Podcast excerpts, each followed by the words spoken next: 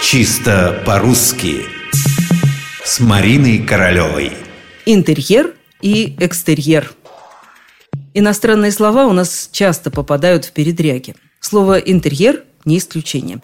К примеру, о доме могут сказать, что он по интерьеру обложен кирпичом, то есть дом снаружи кирпичный. Интерьер от французского «intérieur», которое, в свою очередь, от латинского «interior» – внутренний.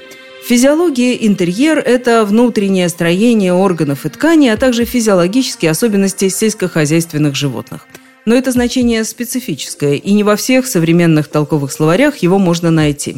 Чаще всего мы говорим об интерьере как о внутреннем пространстве здания, помещения, а также его устройстве, убранстве, оформлении.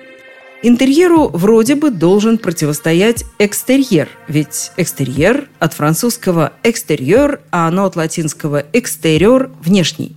Однако в русском языке к архитектуре это слово никакого отношения не имеет.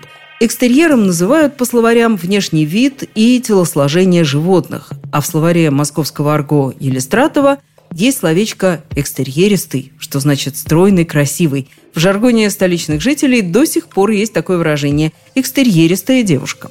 Впрочем, до словарей литературного языка это значение пока не дошло. Ну а внешняя часть здания – это не экстерьер, как кто-то мог бы подумать, это фасад –